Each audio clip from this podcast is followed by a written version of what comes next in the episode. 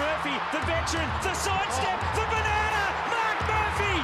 Might have no choice. It starts right, it swings back. What a goal! Hello and welcome back to the Unlucky Blues podcast. I'm your host Luke, JB and Tassa with me yet again in what is a well, I think it's just fair to say it's just a very disappointing week for Carlton fans. The faithful of the club will feel very let down by the abysmal performance that was put on display for us Saturday Saturday afternoon against North Melbourne. Obviously, we lost by 39 points, and I think it's fa- fairly safe to say that that means season 2021 is more than over for the Blues. Tass, talk to me, mate. How are you? In the wise words of one JB, I am disappointed but not surprised. Um, special occasion to mark Ed's 200, a chance to be half a game out of the eight at the end of the round, considering those above us lost. And, you know, just an all round chance to again show that we're really not as bad as we think we are. But another reality check hits us, and there is nothing left to say other than clean out the whole football department. So I'll leave it at that for now. Yeah, there you go. I mean, I think you you've summed up what I think a lot of people are feeling right now. It's as you said in the wise wise words of JB. I think he says it every week. I mean, I'm not going to repeat it because we're going to probably hear it about 50 times tonight, but I think it's just it's just disappointing. Uh, we really, and I, I, you know what this this loss did to me actually. It's made me reflect on the season as a whole. We've just been ordinary the whole way through. Even when we win, I don't think we, I think the only game where we've had a, a good convincing win was that first win against Freo. I can't the other wins, and even then, like that was against an absolutely depleted team. Otherwise, we've never had a convincingly good four quarter game and it's just atrocious, really. Uh, injuries, it doesn't matter what injuries we've had, it's not good enough. JB, how are you? Oh, yeah, pretty great. Um, yeah, I was, and my sentiment was like, I can't be angry at this loss because, yeah, I'm not so, I'm not surprised. You can't be frustrated. I'm just, yeah, disappointed. Like when Carlton lost to Essendon, I think 2019, when Bolton when Bolton was done. I was The a bit angry because it's like that was I got I was angry then when we were down by seventy points at halftime to Freo. I think twenty eighteen. I was angry then, but this time, no, it's I've cut up my Mikey. I'm off the I'm off the Teague train. I was a bit iffy. I was a bit iffy the past three four weeks. Despite that, everyone like that game against Geelong was a lot of people thought wasn't too bad. I find it to be I found it to be pretty horrendous. So um, this one was just another. As much as we said and predicted a win, all of us did, considering it was a bottom team. After that, after recording and just the more the week went on, it it felt it fell perfectly for us to lose, and not in a manner where we lost by North playing out of their skin and us playing out of our skin. It's us by being terrible. Um, Ed's 200th. We saw we couldn't get up against Collingwood for Sam Docherty's 100th. How are we going to get up against the bottom team for Ed, Ed Curnow's 200th? You go, uh, it's it's going to be an interesting off season and whatever may happen. The review is going to be interesting. I, for one, hope that a head coach is required at the end of the, at the end of the day. So um, yeah, despite all the injuries, the performance was shocking, and people are going to say, oh but David T can't hit the targets. David T can't chase, but he's create he's half of it's half of it. Well, the, the set shots maybe, but half of it is he's creating a culture that should want to do that, should want to chase, should want to hit targets, set standards, and he hasn't done it. So, yeah, as bad as it was, and I guess how much my, my lower back and buttocks hurt from falling down so far up in the clouds for the past couple of weeks. Um, yeah, hasn't. Yeah, it's been it's been a interesting week, and it'll be even more interesting against St Kilda. It's so interesting. You've both been very clear in the fact that you want off-field change. You want to see the, as you said, Tass. You want get rid of the whole football department. JB, you've made it very clear that you're well and truly off the Teague train. So, do you think that is that basically the off-field uh, staff, all the coaching staff, they're the ones to blame? It's not the players, or is it a bit of both? Tass, what do you think? No, it's uh, I, I. You can't play to a high standard if you don't have a standard in the first place. So the standards come from the coaches, driven by the leadership, which is another story that we can get into later. But you know, for right now, the coaching group should be driving the standards. The football department should be driving the standards of the coaches, and the coaches should be driving the standards of the players. Now, it seems to me that there is no off-field leadership in the football department whatsoever. I haven't seen or heard from Brad Lloyd since he got the job, um, and I'll, I'll get into Brad Lloyd later. Don't you worry. Um, and quite frankly, I mean, there, there's clearly no standards that the players are being held to because their set shot kicking is abysmal. And I don't care. Some people think they're low percentage shots. I don't care. The only low percentage shot that I know of for a footballer that's paid $500,000 a year is from the boundary. And I mean, I went to the park during the third quarter and just hit five in a row on the wrong side. So it can't be that difficult if I can do it. Um, that's a joke, by the way. Um, No, but we've got to sign seriously, like, yeah, you should sign me up, mate. I'd be bo- split in the middle straight through. We'd be we'd be great forward pockets, I reckon. Oh, we would be. We would be. That's this is the thing. Nothing to do with structure, just run and kick and. I thought you were going to say the lowest percentage um, lowest percentage shot was going to be from directly in front. Well, that, that's the problem, though, JB. It is the, that is the most difficult shot these days because none of them actually practice from directly in front.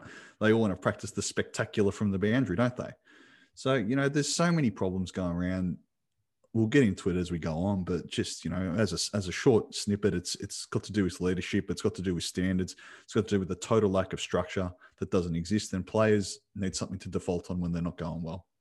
I was going to say, yeah, I'd say it's more like it's more like almost like ninety percent coaches, ten percent the players. Like if you had every player, or at least twenty five to thirty, with that drive of like a Sam Walsh, you wouldn't have to have coaches Exactly. Because they'd they'd be that driven and that committed to do to win. It'd be right. Yep. But when you don't, when you got players like, oh, can I single out? I'm not going to sing. I'm not going to single out yet. But we got some players that don't have that drive, and it's a job for them. You're not gonna. You need that culture, and you need everyone else to, I guess, lift them up in terms of those standards. So, yeah, it's it was. You talk about low percentage shots, but as well, but I think it's down to the coach and the system to create high more high percentage chances. Like you talk about Geelong one thirteen run one thirteen. A lot of them run on the boundary and not going to kick them. So surprisingly, considering we can't kick them from running front. So yeah, it's it's definitely more the coaches. It's on a little bit of the players, but not as much as the coaches. I mean, I'm of the opinion. I think I, I do agree. I think the coaches, the whole coaching staff in the football department need to be held accountable for what they aren't doing, uh, because it's not necessarily anything that they are doing; it's what they aren't doing. And I think the players can't get away with it either, though. And I think it's unfair if we just blame it on the the coaches. I think the the players, quite frankly, are better than what they're producing. Now, obviously, we had a lot of it, everything was sort of up in the air um, come Saturday because at the end of the day, we had no no tall options with McKay being laid out, uh, just adding to the conspiracy. So, you know, Cripps goes forward, Kennedy goes forward. It was um it was a bit shambles, but then you look at like Weitering, for example, Weitering, who, in my opinion, is still the All Australian fullback, worst game of the year, cops seven to Nick Larkey. But even- like Even so, it's not. It's, sorry, go, Jack. Sorry, go ahead, I, sorry. If you want to continue, I'll, I'll just, I'll, I was going to make a point, but if you want to finish your sentence, I'll. I'll- Okay, yeah. So what I was going to say is, I love Weitering, but at the end of the day, he let the team down there because he quite convincingly, quite convincingly lost his battle. That's in my opinion. I see you guys shaking it. I don't know how you can justify him. Uh, I don't know how you can justify him not I think being at blame for that battle, that one-on-one um, sort of matchup, he got smashed. That's a player who lost his matchup to who I consider a below average AFL key forward. What, what do you guys want to say? On Weitering, okay, he didn't have a great game, but he's not helped when you're getting absolutely demolished in the midfield. I When agree. getting I e- agree. When they're getting easy walks, Weitering can just stand there like, what else we can do? Like, what more do you really like? And then I think I'd say about four, four of them, maybe four or five were on on him because like kicked a couple in the fourth quarter when It's still too many. when the game was done to decide to try and change something. Go figure. Uh, It's it's after you cop seven goals in a row that you decide to change something when the game's done. But um, we'll get more to that later. But- But, Weitering, yeah, he didn't have he didn't have his best game, but I think to say he was at fault for like the horrible performance. I'm uh, See, I'm I'm, of I'm the of, opinion I'm of the. I'm, I'm of the opinion, right though, that if you've seen how good a play can be, so Weitering, we know how good Weitering is. He rarely loses his one v ones. He that's that's his that's just what has made him the elite key defender that he is today. And so we hold him at that high standard as we should. And so a game like that on the weekend, that is a clear disappointing performance by him. Every player should be held accountable for the, to what their best is. We shouldn't accept mediocrity from any player, any coach, nothing. If this was coach, if this was a coaching situation, and let's say the coach was at fault for Weitering copping seven because he, there was some weird strategy going on, we'd blast the coach. So Weitering has to be held accountable and blamed for it. But, you know, even if it was only four or five goals, it's still it's Nick Larkey. Like, um, I mean, no offense to Nick Larkey, I'm sure he's gonna have a great AFL career, but right now, that's just not who he is. And it's a joke because Carlton is, is still to this day that club who you you target when you want to beat like a record or something. Nick Larkey, and your personal best is against Carlton. I'd love to see how many plays in leagues personal best come against Carlton. It'd be an absurd number, I reckon. they just don't just don't respect Carlton. They just didn't. Well, they look at. They, oh, I, I, what if, I feel like older teams look at Carlton just that they have that they have that giggle. It's like Carlton. mhm. See how we go. You never know what you're gonna get. Either gonna like like it is also like Plowman had four kicked on him. I think Tarryn Thomas was really. Tarryn Thomas took the piss. I, I I think he'll be a great player, but if anyone's kicking four and it's not a key four, mm, you got some issues. But yeah, um, yeah, it wasn't a great game, was it? There's just so much that just, I mean, I want to say there's so much that went wrong, but was it ever right in the first place? Like, do, do you know what I mean? Like, was there anything, was there anything there in the first place that we can say, right, that works? Because nothing that we have done this year has been due from structure, game plan, or um, yeah, it was structure and game plan. No, nothing, no, no games that we have won this year have been through structure and game plan. Every game that we have won, you know what I'm going to say. In the wise words of the great Ned Zelich, individual brilliance and imagination in fantasy. Um, they've all been through through individual brilliance, through people and players taking the game upon themselves to go to that next level and win it. Like Walsh last week, 38 touches, and McKay's last quarter, four goals. That wasn't due to structure, that were tactics. That was due to players taking the game on themselves and saying, right, we're not losing this game. Now, we didn't have that presence on Saturday, was it? It was Saturday, yeah. We didn't have that presence on Saturday or that willingness to do that. And there's no, if there's nothing to default to, then where do you go? Like if there's a game plan in place and a structure that says, right, if you're not sure what to do, you do this, or your role is defined as that, then you know that that's what you're going to be doing, and that's what the coach believes will win the game for you or get the best possible outcome. It's very, it, it, it can be very simple. Like the the game doesn't have to be all this tactical movement about oh you have to lead here for this long and you have to go here and then the next pass has to go here and you have to chip it there and the short chip acceptance has to go over there. It's like you know it, it can be simple. Like it's lock it in set up a defensive wall outside the 50 these things that just the basic premise of winning the ball back that just don't seem to exist for us and never have. Like it, it, it just it, it's certain things that even us ourselves the three of us sitting here the boys on the Ian Prendergast, they talk about it. The boys at the Navy Blue Corner. Like, if we can sit here and come up with these things and point them out, then what the hell is the coaching group that's getting paid hundreds of thousands of dollars doing? Like it's ridiculous. Yeah, like you think with us having a shorter forward line, I knew we'd have to try and hit people on the lead a lot more often. But even then, when the ball's in our forward line, they just moved it out so easily. It was one kick away and they walked it out every single. You'd think with a smaller forward line, you'd be a bit more nimble, be a bit quicker, and you'd be able to apply more ground pressure. I was surprised that that I, no, I wasn't surprised that that wasn't the case, but I thought at least that was going to be one tactic available. But I guess not. They just moved it way too easily out of the back line, and we got we copped. How many goals ended up kicking? What eighteen? What, what was it? Mm. 13 of them were from the back half. It was 18-8, wasn't it? Yeah, and, And what, it come- thirteen of them were from the back half. And it comes Yeah. down to what you said uh, last week, Tass. It was that kick that we give up just to that 50 meter line. It Exactly. And we it's not it's not like it's on the boundary. We give it up right in the middle of the ground on the 50. They the whole ground opens up from that point. And sorry, JB, did you have more to add to that? Because I, I was going to go on with something. No, not really. It was just saying you, we copped goals from the same type. It was the Yeah. same thing happening over and over. You'd think after the third or fourth time, oh, maybe we should change something. Maybe something should change. Maybe we should change something. Like, Look, even if you just put me. a, even if you like all their goals in the third quarter, seven of them, they all came the same way, right? counter through the middle. Transition through the middle. And that's North's game style, and that's fine. Good on David Noble for having a defined game style because it proves if you have a defined game style, you're going to beat teams, mate. You're going to beat teams. You're going to beat the shit teams, definitely. Yeah, 100%. And, and- we are the, and we are it's the like- shit teams. We are. We are the shit teams. And it's like, well, if we can see sitting on our asses at home that that's the way North Melbourne plays, then what is they doing in the box to try and counter that? Like plonk a couple of players in the center to stop that corridor run.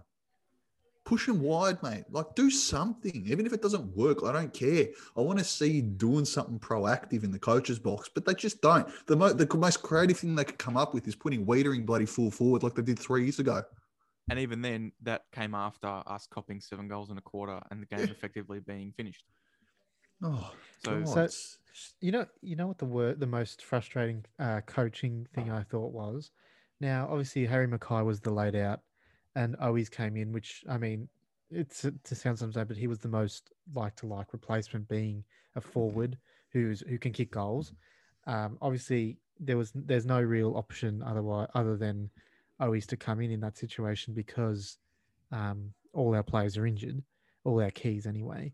So obviously we saw at the first bounce, uh, Cripps went straight to full forward, and you know what the most what I found frustrating was they clearly just said to Cripps, "Go play full forward on Ben McKay," which is fine, but that's that's where that's where it ended. They didn't say, "Hey, maybe this is what you need to do to beat him." Now it doesn't take a rocket scientist to think, "Hey, Ben McKay, he's the same as Harry McKay, which means he's pretty big."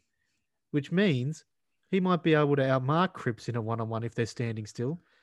Now, I know Cripps is a big My dude and can usually beat the player, but Ben McKay is a giraffe. We play with his twin brother every freaking day at Ikon. We they play with his twin brother, who's the exact same thing, except just at the other end of the ground and kicks on the other foot. How can you not And a bit more know? How can you not know that Cripps is probably not going to beat him one on one just standing there? Tell him to lead. We saw Matt Kennedy. Obviously, he knew straight away when he got there. He started leading, but I don't reckon they told him that. I reckon he just sort of thought, well, Cripps can't do it, so how am I going to do it? Kennedy led. Now, he didn't get the ball much, but there was no instruction there. Now, Owies and Betts were running around like headless chooks. Jack Martin, thankfully, was somewhat of a marking target, and I thought he actually had a really good game. Um, in comparison to a lot of the others. And Silvagni, well, he was playing that second ruck role and he couldn't find it. It was just a shambolic forward line. There was no cohesion. And it's a worry that one player going out, and yes, albeit the Coleman medalist right now, the fact that he was a late out and then we were just shambles, that's just so bad. We shouldn't rely on one player like that. And for years, Cripps was that one player we relied on, but nowadays, it's obviously McKay, and I, I don't see how that changes because realistically, Charlie Curnow is not going to be amazing for the next few weeks when he comes in. I mean, we can't expect it, even though I think we all would love to see it, and I think in the future will, but we can't expect that for the rest of this season. So, I mean, I don't know where you go. I don't know where you go from this, JB. I mean, I wouldn't be surprised if Curnow plays. To be honest, I mean, he'll play, He but uh, we can't rely on him but- being our best player yeah, on the field. yeah, he can't, but he he he needs something I think to to change. But but one thing on, surely they knew McKay wasn't a chance to play from They did. earlier in the week. They did because you can see Did they- they photos of Cripps playing They actually- forward. Cripps was playing on Liam Jones in training, so they knew. I don't necessarily like. I'm, I'm cutting you off, I know, but I don't necessarily have a problem with the, them announcing it at the last minute. But what I have a problem with is them not preparing properly for it. Just like yeah, just chuck him in there because he's yeah. That was the one thing that really pissed me off. It's like okay, you Cripps forward. It's it's something different to try. It does take a bit of a load of off him physically in the midfield, whatever. But then see him just stand and wrestle every time. When it- especially. Especially after the first time. If the first time, okay, I'll try it, see how I go, and it doesn't work. What's the point of keep doing it again? It's it's the de- I think I've said this a million times before. It's Say the it definition of, of insanity. But you know what? You know what I think it sa- also. doing the same thing, expecting a different result. You know what the thing is? Uh, I think with Cripps, I think uh, I realistically think he wasn't ready to come back in. I think the the plan was the I think the plan the whole time was for him to play full forward all the, the whole game. We found ourselves in a bit of a tussle, which meant we had to get him on the ball just to give him just so we could use him for his obviously his biggest strength, which is his clearance work. We needed him around there because we are getting smashed. We put him on the ball, and he just looked dead. I don't know. I, there was something about. I just don't think he just doesn't have that explosive step that he had two, three seasons ago. He just doesn't have it anymore, and it's because he's. yeah, when It's simply because he's just playing so sore. How's he meant to move? He- even if he was leading, Ben McKay will run straight past him. He's not. He's, he doesn't have that speed behind him. Yeah, so I mean, I don't think it's on Cripps at the end of the day. I thought Cripps was our best player. Um, he, he managed to kick three goals, uh, most of them from the midfield, I think, or at least one of them, one on the boundary. Can't remember what the third one was, but um, you know, it's just yeah, it was it was shocking, and yeah, as I said, I just don't know where to go from here because, I mean, I'm of the opinion I think most people would be we we shut up shop and we as as um a famous line in Carlton history, recent history is uh, play the kids, get the kids out there and get some games. You know, we've only had one debutant this year, Luke And Parks. it was it was Parks? Yeah, Luke Parks. Are, the- oh, are the rest of them injured? Yeah, they've every time they've been likely to get a call up here or there, injured, bang. Even even Josh Honey, he he's he's been He's people have been Yeah. people have been calling for him. He's now injured. Yeah. Who, It's like so I mean, shouldn't ask for people to play. Well, I mean, uh, speak. Actually, I'll, I'll bring this up now. What, what was the guy with the Brody Kemp thing? So, if, Yeah. if in case in case you um, in case you weren't on the social media, um, or you don't really follow Carlton groups or anything on social media, basically, Which, to be fair, which to be fair is probably a good thing. i don't blame you one Yeah, well, percent. Well, it's it's a bit hard for me to follow now. If I've been, uh, been- I've been uh, to, to use the term regulated like a boy listed, boy listed from another group. Well, uh, um, He said, Sorry. that he knows.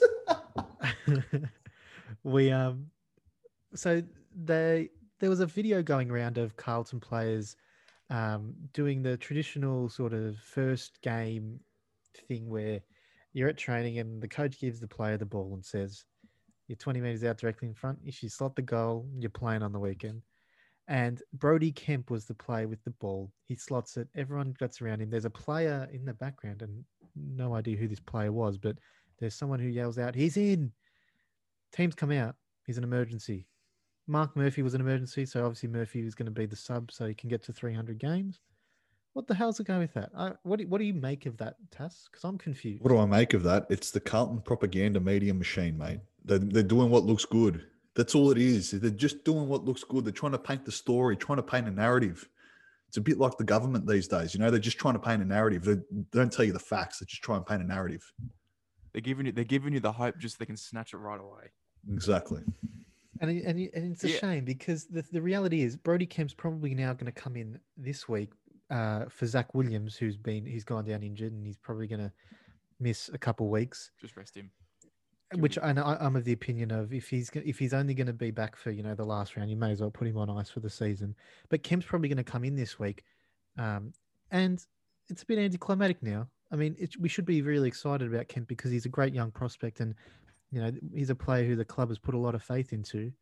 And yet, he if when he does debut, it's going to be it's going to feel a bit weird now because everyone was expecting it to happen last week after that video went went around the around the wire. So, yeah, I don't know. There's just a lot going on where it's it's sort of just eye rolling stuff. It's like what's what what is happening to this club, and yeah, I don't know. There's just Betting- so much off, man. There's just so much off. Like, Bad smell. There's a bad smell. like th- nothing makes sense down there. You know, like it, the conclusions that we draw. Like sometimes I think they can be significantly far fetched, but then if you take a step back and actually analyze the deep thought and and and look for signs of the conclusions that we draw, it's like, well, they're not actually as far fetched as as one might think.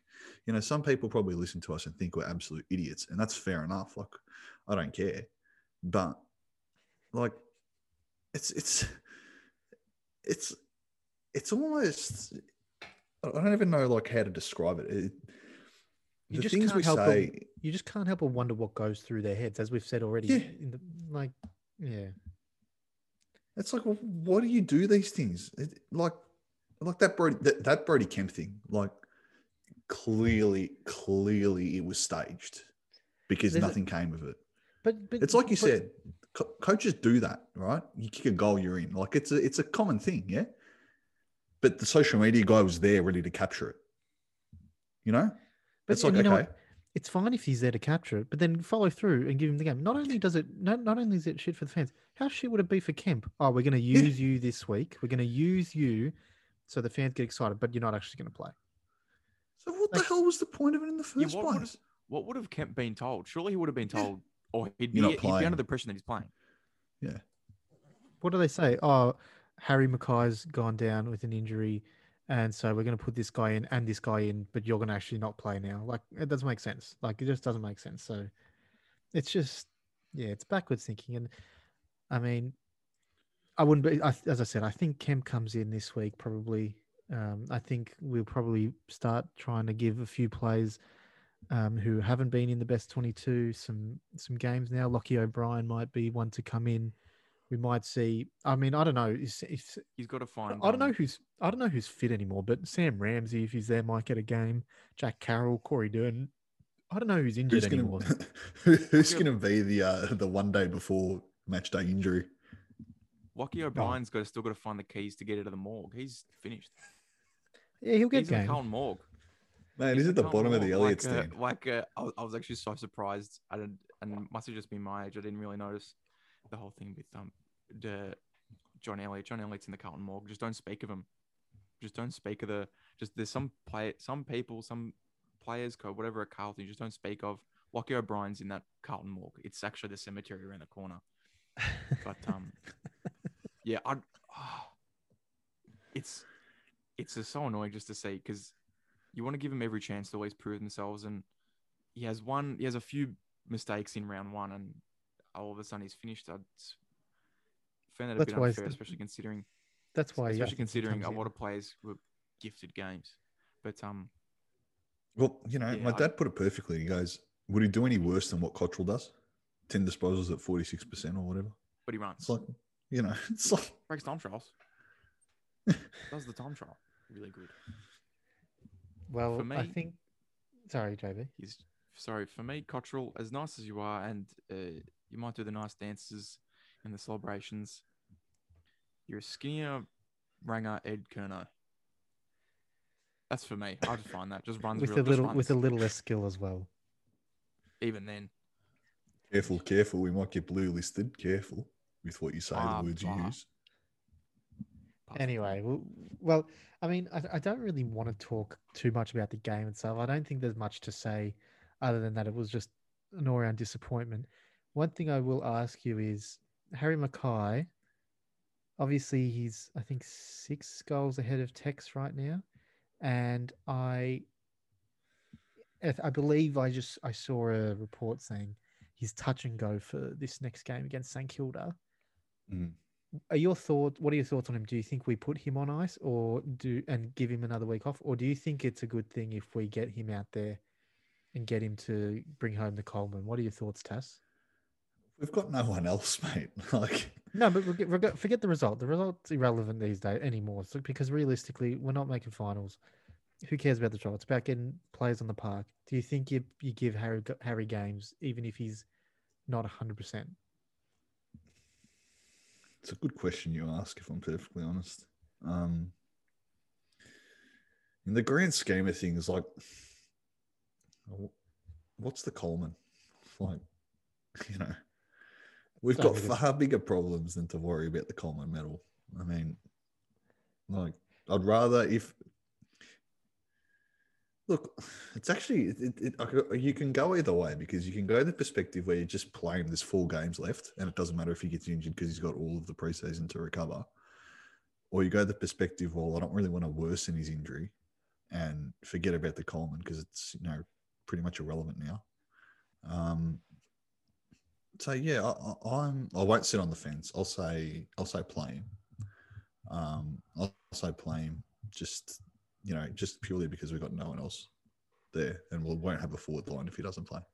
I th- I think it's important that we get him out there, and I I, I think it would kill his confidence if he didn't go on to win the Coleman this year, given the fact that with five rounds to go, he was up by ten. Now he's up by six with four rounds to go. Realistically, it's a lead you should probably be holding on to. I think if he lost it, he'd probably it's probably the shining light of what is a really really bad Carlton season that I think not only does do we need, but personally I think he would really um I think just love to have that Coleman medal. I think it's a great award that gets rewarded to the the he the best forward in the league, regardless of what the, the flashiest players do. At the end of the day, Harry McKay's putting the most points on the board, and that's what forwards are there to do. So if he can win that, I think that'd be amazing. So I say play him. JB, what are you thinking of Yeah, that? the only thing that I say play him, and the only reason I say is this: we've played a lot of players that haven't been 100 percent with completely with not even as close to the skill that he has, Yeah, you're but right. have been there purely for structure and whatever. And I'm people can obviously connect the dots as to what I'm speaking about. So, and I think you're right, Luke. I think he needs he need that because if he loses it now, he's been up. He's been he's been leading what the whole year pretty much.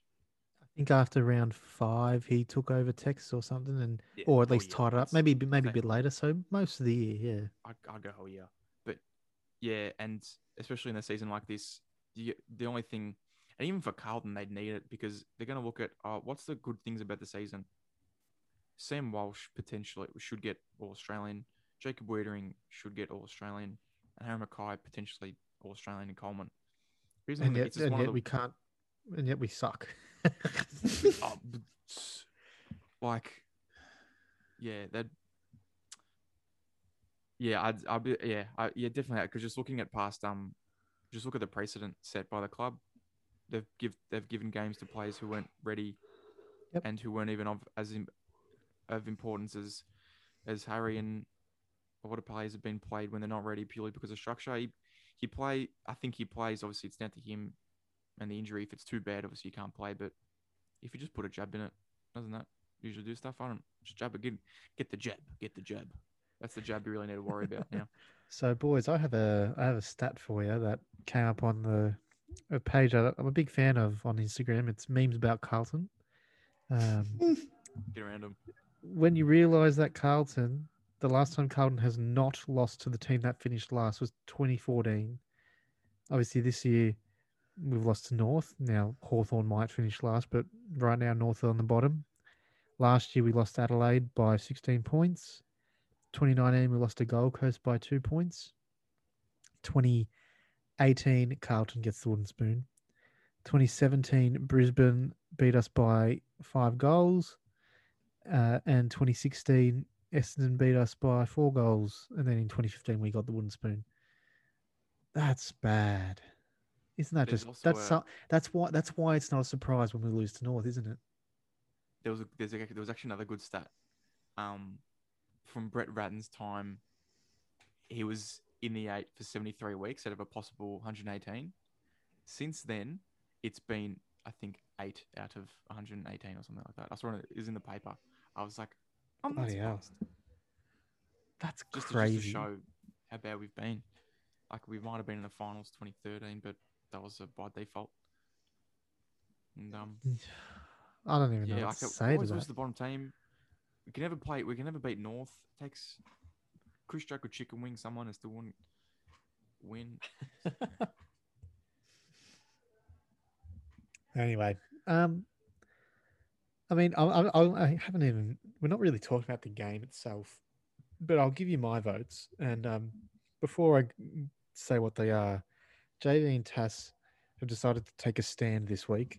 In they protest. thought the game was so appalling that they are refusing to give votes. Now, in order to keep Indeed. the Brad Fisher MVP award fair As in. uh, and okay. fair to fair to the players and the eventual winner, my votes are going to be times by three because I, I- we got to have you know three sets of votes each week for it to be fair. So lucky lucky uh the nine voter to is Patrick Cripps. Uh, three goals. You know he was one of the only ones doing anything. Um, uh, the the six voter goes to Jack Martin. Um, I said I thought he had a good game. One of the only ones really providing a, a bit of a target. uh, And um, yeah, I thought he played well. And no, the three voter, who should be a one voter, but he's getting three votes this week, is Adam Saad. Um, Sard just kept doing his usual thing. But um, yeah, Alright. um, one one thing we mentioned Ed two hundredth. Um, obviously didn't get up for him, but uh, do you think it is now?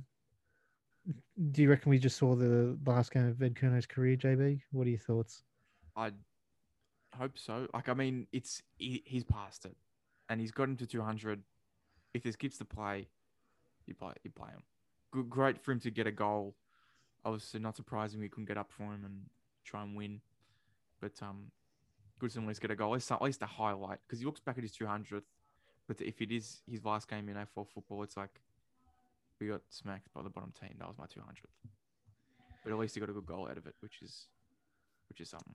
Well, I saw I, I- saw a thing um earlier a few days ago, and the past fifteen players to hit three hundred games, they've celebrated their three hundredth game with a win. Mark Murphy should, assuming no injuries, um, he doesn't cop any more injuries. He should get there by season's end. it would be very typical of and this is really unfortunate for Murphy, but it'd be very typical of Mark Murphy's career for him to be the one to break that trend, to be the one to lose. It'd be very Carlton. it's a shame because Mark Murphy is a champion of the club, and the reality is, I think the Betts injury allows him to get there quite easily to the 300 mark. I hope for his sake we get a win, but yeah, is there any players, Tass, that you really want to see get a chance now that season is all over? Well, basically all over. Any players that haven't really been getting a chance? Yeah, I think the obvious one's Lob. Um, I'd like to see Lochie O'Brien get three run, four run stretch to close out the year. Um, even if it's just to up his trade value, I think that he's important and But needs to be given so. So isn't he uncontracted? Is he uncontracted? Doesn't matter. He's still, still, it's the He's same as restricted. Saad. He's- he's Saad, he's Saad, yeah. restricted. Saad was Or is uncontracted. Okay. I think because he's still because he's still quite young, he's restricted. Yeah. We don't know. Um, about the club, so. But yeah, I would like to say that. In terms of anything else, I'd like to say. Um, I don't know. No one's knocking the no one's knocking the door down in the reserves. So I don't know. Maybe Brodie Kemp if he if he um if they don't want to lie to us again, I guess. Um, know, he'd be good. I I'm just just, I- I'm, mate, I'm looking honestly, at- look, I'm looking at on, the sorry. injury list. Sorry, I'm looking at the injury list. It is third and a fourth, absurd. Some of these players, you Yeah. know, I mean, players who potentially could be best 22 players. You know, we've got Levi, you know, Cunningham, Charlie, Docherty, Gibbons, Marchbank, Oscar McDonald, McGovern, Murphy. Oh, Murphy's back now. Philp. Philp is a player who I would have loved to have seen come uh, this this time of the season.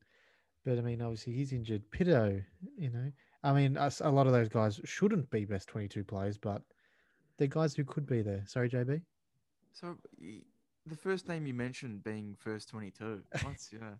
Hey, I would have really. I think he would have made it actually a big I- difference. but the thing is, that's how bad it's gone. We'd, I would have, he would have been all right. yeah, He would have been great. would've. But yeah, I mean, Because we've Levi Casboult's lucky in the fact that our forward game plan for the last five years has been bombing on his head, and he's actually he's a good, he's a good contested mark.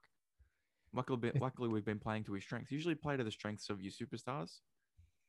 We play to the strengths of the not so good, but um, but yeah, it's like a good thirteen or fourteen out, and that places more more pressure on the, or at least it gives them a adds to the woes of the reserves team because then they've got to bring up players from their reserves. They're not as obviously not as skilled as AFL listed players, and they don't perform as well. So it's hard for anyone to really bang the door down when there's like no AFL listed players because they're all playing in the seniors. But but yeah, no one's yeah. O'Brien's probably the main one. Kemp obviously if they're going to be true to their word, but that probably won't happen. And just anyone mean- else you can get really if they're ready, like Carroll or Durdin or whoever.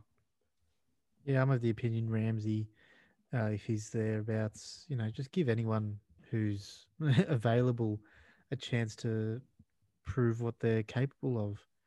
Uh, I don't see how that's going to hinder us going forward in any way. If anything, it just means we might get a slightly better draft pick at the end of the day, but obviously you don't want to be doing that. Um, well, is there anything you want to say before we go on to um, looking towards the next sort of week, or have you have you got wanna- anything else you want to get off your chest? Do we want to talk about the football department? Yep, go. You lead that. one. You lead that one, Tass. All right, throw me under the bus.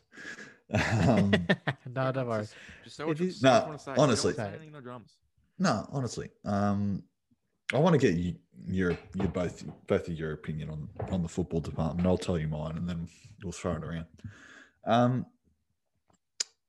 my understanding, and please, listeners or you two, correct me if I'm wrong, is that the football department works such that there's the director of football, which is currently Juddy, who's outgoing, um, and then sitting under Juddy is Brad Lloyd, who is the football manager. Then comes the coaching panel and all the other external sort of performance things like that. Um, and then the playing group. I would think that every decision that is made, well, not every, but every important decision that is made by the football department ultimately rests with Brad Lloyd. Now, the the one thing that I don't really understand is how much control Brad Lloyd has or elects to have over the decisions that are made by the coaching group regarding game plan and game based selection. Oh, you've gone a bit. Ro- Um, you've gone a bit robotic, Tess. Um, The did the mic switch maybe? No, I think I'll, you edit, I'll Right edit now. this out. Yeah, you better now. I'll edit it out. Um, it's all right. Don't edit it out. Don't worry about it. Um, no, look, I, I just don't really understand what Brad Lloyd's role is, to be perfectly honest, because I, I never see him ever. Like, like I've never, I've never seen the bloke speak publicly, um, and when he does, it's on very minute topics and minute, like irrelevant sort of just gibberish. Um, so my understanding is, as a manager, that he's supposed to control everything that happens in regards to the football department, but I don't really see that control being exercised anywhere. So I I can't say how this bloke seriously has comes out of this review and still has a job there next year. if- I don't really un- like- like. I, I I just for me like every decision that David Teague makes in terms of selection on game day and game plan should be approved by Brad Lloyd because that's the job of a manager. Um. So anything that like yeah anything that like in terms of selection for example d- d- doesn't ultimately rest with David Teague. It ultimately rests with Brad Lloyd because he's the head of the football department. So, as regards to Brad, I think, well, surely he- he'd have some influence in the match committee that decides who plays. Whether it's Yeah. he has to give the stamp or clear, or he ha- he puts his two cents in, whatever. But yeah, you look at the because the review is of the department that he is in charge of. The review Yes. is there because things haven't been performing well, and they're reviewing him. If they're reviewing him because things aren't performing well, it's up to him, and it's half. I'd say ultimately his fault. He should. Yep. But I was gonna say the football department and Brad Lloyd. He's like a he's like a turtle. When and then say then the fact that when things are good, his head's out. When things are bad, he hides he hides under his shell and you don't hear from him and you think he's um gone to a cave at Ikon Park. Maybe he's uh, hiding under the rubble at the new development. But yeah, you don't hear much from him really. I think with selection or game plan, obviously the, the game plan rests with the coach.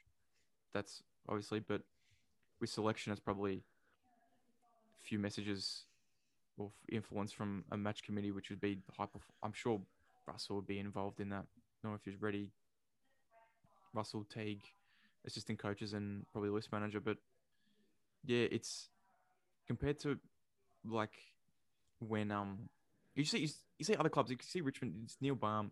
He's always talking to the media almost every time. But um, yeah, I don't know. It's you got to look at other clubs and what the other clubs are doing right because when they're doing it right, they win. They win premierships, and why should we try and do something else different when it clearly hasn't worked or it's not working and the way that everyone else is doing that is, that are winning is working. Why shouldn't we try and take some cues off them? But yeah, I just he's he's not obviously yeah. It's it's probably a given that he's not going to come out of this good.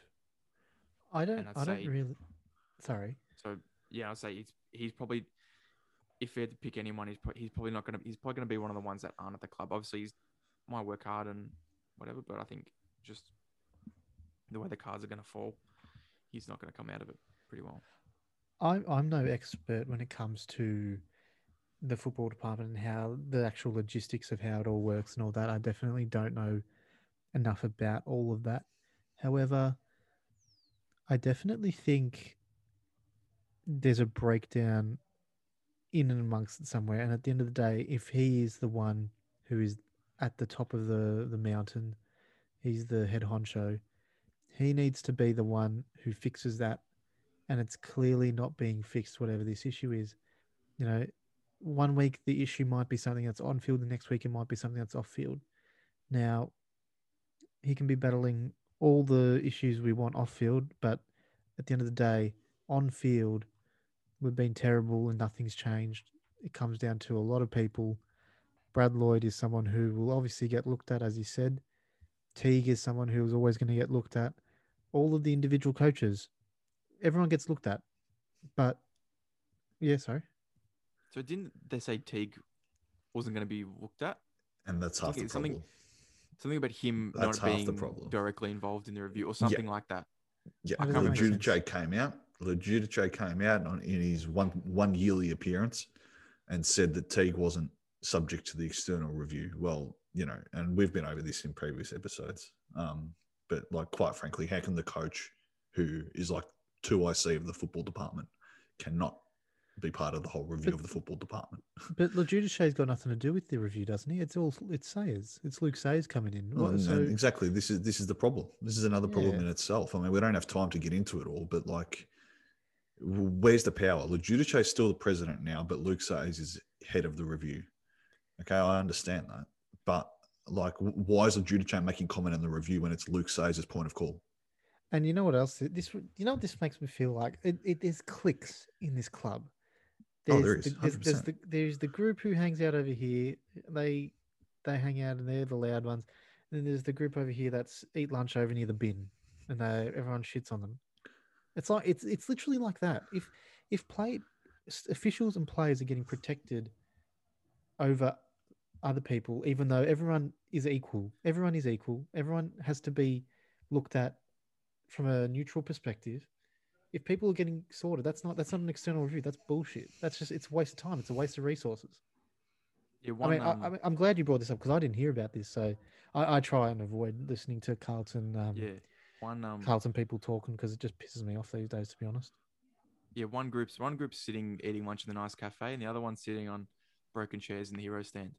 Um, it feels a little clicky, and it's like you're my mate, so you're going to come out of this review looking pretty good. Obviously, I don't know if that, that for a fact, but it seems like that would happen, and it obviously um, denigrate the integrity of what the review is for. But um, would um, do you want to keep talking about this? Because I was going to bring up another yeah, point. let's get. Let, Where let's does- keep, keep going? Where does Cain Liddle come into this? You would find. Yeah, okay. This is another interesting point because I, I'm personally I'm torn on Cain Liddle. Um, some people are saying that he he's doing a really good job um, because we've seen you increases in membership and you know the redevelopment and and the way that he's, he's helped grow the women's side of the game at our club. Um, and look, I, I, I 100% agree. Like it's all been fantastic since he came in. But at the end of the day, I mean, the whole objective of the football club is to win football games and win premierships. And has he changed at all the way in which we are going about doing that? For me, no, he hasn't. He hasn't done any of that. As- Um, As we've said in the past, it's it's uh, it's all a business. It seems it's it's like we forgot that we are fundamentally a football club. Eh, We we act like a business. and, and, and, the players are employees. And, and I'll be honest with you. I'll be honest with you. I saw something today that really did my head in. I got an email from the club today that said that the members one? for the this const, this constitution this constitution amendment. Constitution. Do you think there was anything football related in there? no, Actually, let me find the email. I'll, My I'll, apologies, I'm gonna Thanks before for- I keep going, so I don't your head out. so I don't dig myself into a wall here about what I'm saying. It's just loading up. Yeah, provi- yeah, provisions of voting rights. That's all it's about. Yeah, yeah. Minimum term. So so that so there's improvements. Yeah. So, So- there's so li- listen to the five amendments here, right? Recognition of First Nations people, promotion of diversity, expansion of voting members, meetings of members, AFLW players recognised equally, improvements to board governance, and other minor improvements, right? Now, my understanding is that there's some elements of the constitution that include what the objective of the club is, and it outlines every objective. From what I've heard, and I haven't actually looked this up, so don't hold me to it, but from what I've heard, winning football games is not one of the top four objectives in our constitution as a football club. and you, and you know what Um, the thing is as well. All those all everything that was that you listed is fantastic. It's awesome. It's great to see that the club wants to do that. But at the end of the day, the number one priority is to win football, AFL and AFLW. You want to win Yep. games, and we failed in AFLW too. Yep. I was just gonna say, it might seem like a menial, something very small, something very trivial, True. but it's what the football club is about. It's something so small. It's been recently just been just getting the small things in every, in anything football. Just getting the small things right goes a long way, and it's a small thing, but it sets you up to know like the overarching belief of this club, which is the constitution, how the which is which It's what, what- the constitution it's really is. It's the govern- document that Governs the that pretty club. much says you exist, really, and Yeah. how you're governed. Yeah. And if you're not governed by, and if you're obviously governed by the Constitution, the Constitution says nothing about winning football games. It's, it's, it does speak, it speaks volumes, despite it being only a few words in a book, when you really break it down. But But it, it's, like yeah, it always, it-. Yeah, it's like you said, it's the small things, but it's it, they all they all point to the same thing, and and that is that the club doesn't care about winning games. They don't care, and of course, like of course, deep down they care, but do they show us that they care? No, they don't. Because if they did, David Teague would not be the senior coach right now. If they did, we wouldn't be getting an email every week about what the club's doing off the field. If they did, we would have seen improvement from the salary cap issues to now. But we haven't. Nothing's changed in 20 years. I've been I've been alive. We've been alive 22 years, 23 this year. And it's actually your birthday in two days. Oh, it's not. Isn't it? Yeah, I just realized that. We'd be quiet. We don't talk about Um, that. Doesn't We don't talk about that. Um, But yeah, in our 23 years of life, what has changed at this football club? Nothing. Um, it's been the ring around, mate. It's the same Um, thing. We've got different jumpers. Strange We've got a rede- we've got a redevelopment.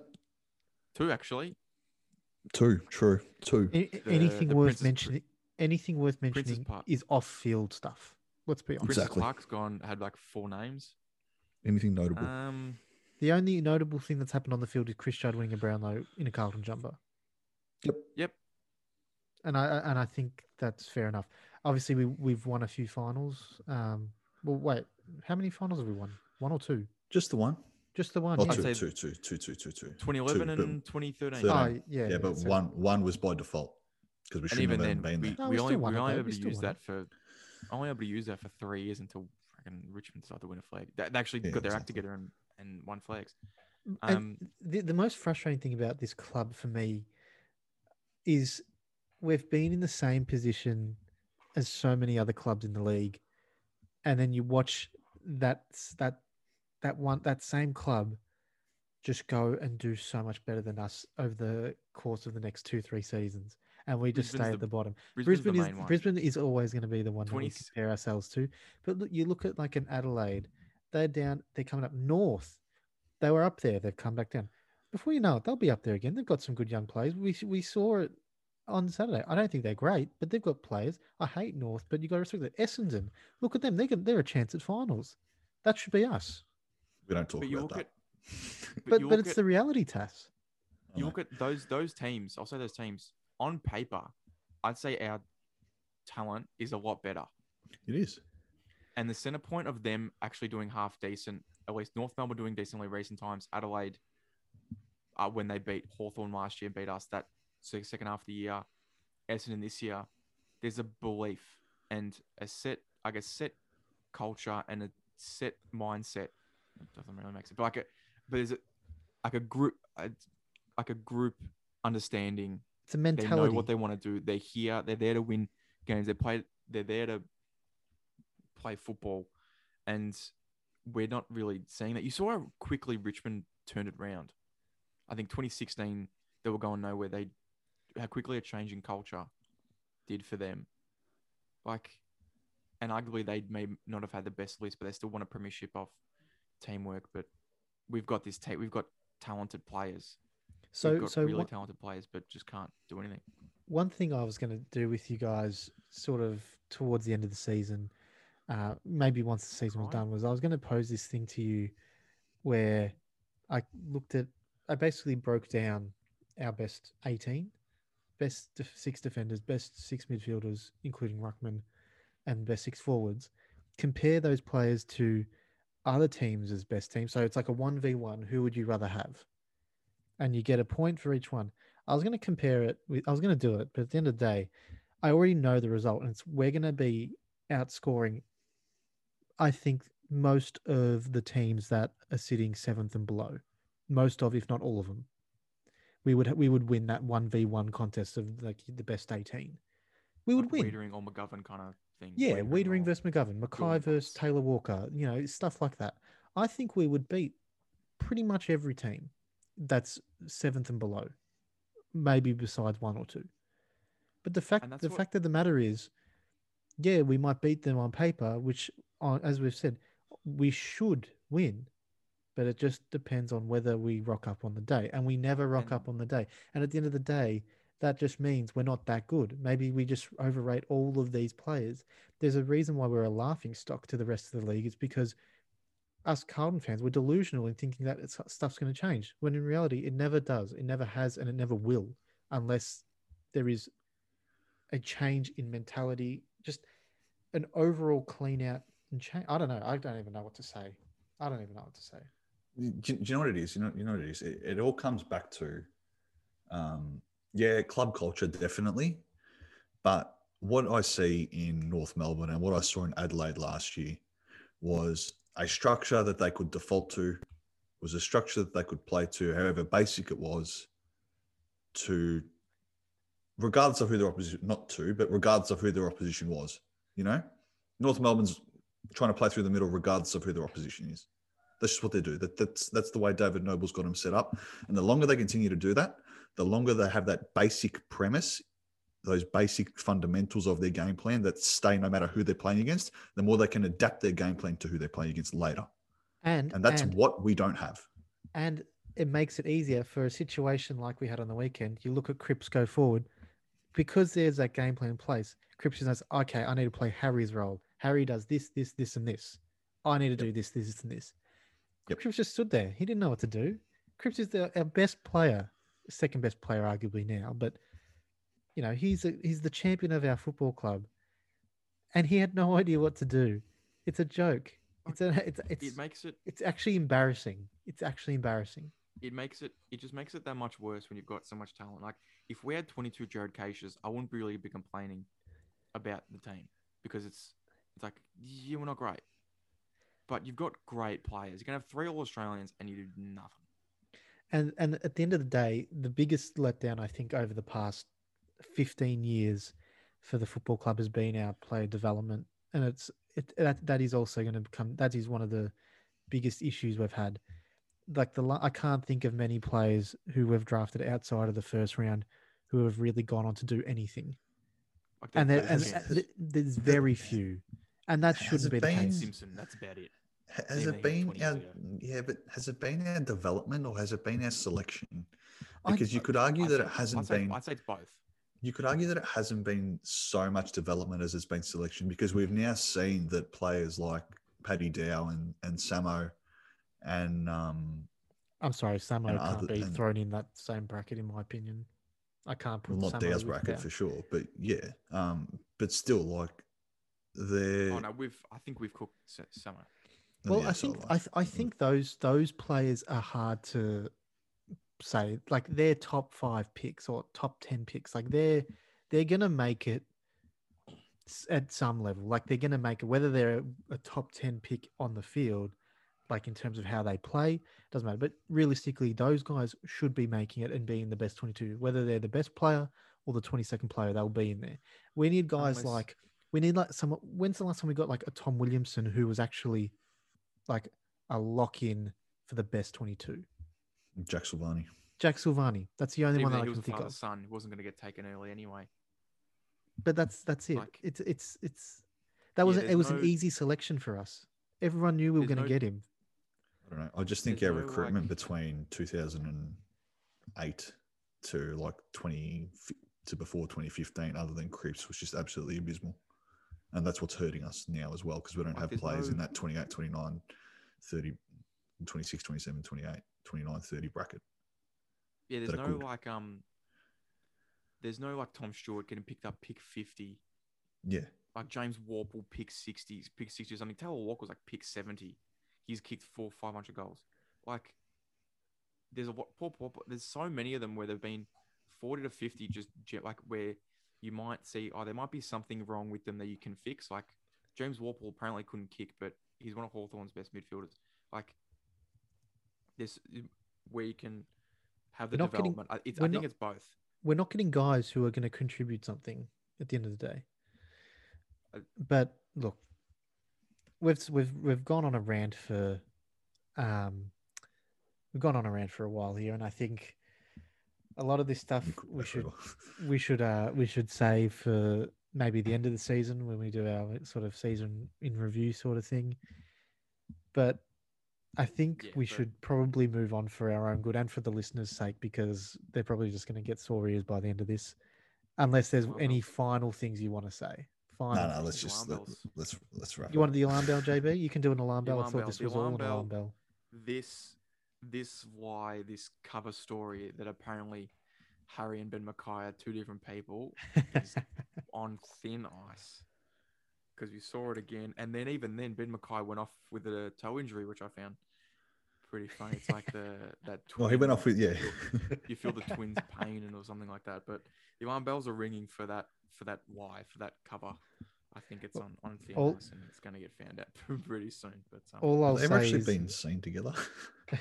All I'll say is I haven't Cameron? seen them together since that draft photo. yeah, that's And- what I was going to say. and the if I mean I'm not going to go I'm not going to say it if um you haven't seen it, but if you've heard about the Brazilian woman rumor, it, it, it's seemingly more and more uh, real every every day that goes by. But We'll have a, Um, have a good WhatsApp chain. yeah, a message good old. WhatsApp uh, message. But um, What's happening? we'll look towards next week. We have the Saints. we have to. Yeah, we got it. Unfortunately, we've got the Saints. Um, I'll just go straight into my prediction. I think we're losing by four goals, and that's being generous. I think. I think. The, the- I mean, the, the obvious highlight is going to be Charlie Curnow if he does play, and I think Brodie Kemp if he plays. I think it's important that we celebrate any sort of debutant, or if anyone else debuts, who knows. But um, I'm really excited to see Charlie if he gets out there not going to expect the, him to set the world on fire, but I think it'll be great to see him there. Um, but yeah, I think we lose to the Saints, help them get a shot at the the top eight and keep their hopes alive. JB, what are you thinking? Yeah, I, I, I'm, I'm the same. We just don't play well I think, against St Kilda. Marvel, Marvel. They play really well at Marvel. Obviously, good for them. It's they don't play the G, they don't play the grand final there, so it doesn't really matter. But um, I'm just, I'm really keen to see. Yeah, maybe a debutant, but which very average St Kilda player is going to have the game of his life against us? Jack Lonie or something? Dan Butler. One of them. mate. Dan Butler. Dan Butler. Was Is he even in the team these for days? I don't but- know. Brad Hill will probably turn it around. Ah, he's been playing all right lately. Give him credit there. But just one of those, you Is know, he you worth know what I'm talking 800k about. in two first trust, two first There's rounds. always, Oh, you could say that about a few There's Carlton always players, one. Tass. yeah, but that's all I'm looking forward to. Which one's is going to bob up and have the game of their life against us? Because it's hey, it's Carlton. They don't really, really care. So, but yeah, I'd, I'd go you four to five. It'd be comfortable for them. I think we won't get near it, especially the way they played against Melbourne, against uh, North Melbourne. We'll beat them by 50 points. Wouldn't surprise me. it wouldn't never even- surprise it's not me. Even, it's not even Tass Tass as as much as I love you. It's not even blind Carlton optimism at this point. I think it's almost verging on stupidity thinking we're going to win. It is um, verging on stupidity. But Um, um, no, we won't. We'll, we'll get absolutely hammered. I, I wouldn't be surprised if it'd be, uh, it'd be that's comfortable that's our biggest loss. I mean, I can't believe our biggest loss was to 18th, but I, I reckon this this will be our biggest loss. Wow. Gee, the optimism is high right now. But um, should we get through the Forgotten Blue quickly? We've got five minutes. Yeah, let's finish it off on a Yep. lighter note. All right. We've got All the right. Forgot- we've got the Forgotten Blue. test. take us away. Okay. This player originally came to Carlton in the 2010 rookie draft from the Northern Knights under 18s. Sorry, what did you say? Two th- Sorry, this play just makes me laugh. Uh, 2010 rookie draft Okay. From Northern Knights under 18s. His grandfather, Terry Benton, had represented North Melbourne in 77 games from 63 to 69. And this player was considered one of the finest footballers of his age group. Jesus. having played the having having played the first of his 21 TAC Cup matches for the Knights at the age of 16, he was a tough inside midfielder and a punishing tackler, and had previously co-captained Vic Metro under 16s with Tom Scully, the number one pick of the 2009 national draft. Is this Jaryd Cachia? yes.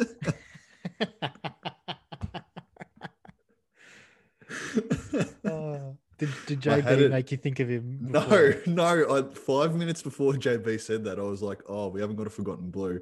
So I pulled up Jaryd Cachia because I figured we hadn't done him. And then five minutes later, John goes, "He's like Jaryd Cachia," and that's why I laughed when he said it. Good um, good story about his um. I don't want to slander him too much. He's probably not gonna be listening. Doesn't matter. Good um story about his how his VCE went is pretty interesting. If you do know it, is it is very funny. And um, um, yeah, went to went to school with uh, our former alma mater. We'll, we'll won't say the name. You can figure it out yourself. But um, yeah, good story about how he finished his uh, year twelve studies. But um, it was I was every time I think of Jared and it's not often anymore. But um, in that year, it was 2009. It was him and Dan Hannebery was like he Dan Hannebery was a Xavier captain. He was a football, and they they were pretty much alike in terms of how good they were at school level, and just to see the vast difference in career path that they've both had is uh, I always find it just a fascinating. Yeah, you look at Dan Hannebery, he's one of the best Brownlow vote getters sort of of our lifetime, really. And then, uh, at least in his fit years, he was always in the top five of the Brownlow pretty much every year when he was at Sydney. Jaryd Cachia Oh. couldn't even get a game. So, um, yeah, good. It's an interesting comparison when you think about it like that. Should, should I read um, his uh yeah, we've recent got- history? We've got, we've got two minutes, so be quick.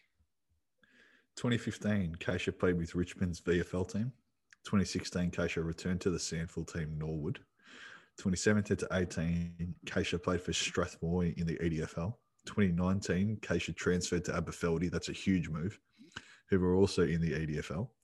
2020, Cachia signed to play for Golden Square in the Bendigo Football League. And in 2021, Cachia signed for Vafa, and I won't say who. You can figure that out yourselves.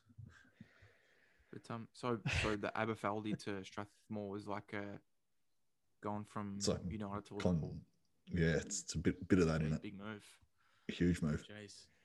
Well, there you go, Jaryd Cachia, very good Forgotten Blue this week, and um, I did have one in uh, ready for us, but uh, I'm glad you went with that one. It's a bit funnier. But um, Roger Huddy. Obviously Daddy. today, this episode has been uh, a bit of a, a venting session for I think the three of us, and I think it's we've shared some feelings that a lot of people will have. So we hope you enjoyed what we had to offer, and I'm sure there'll be more of this for the next six the new year? months.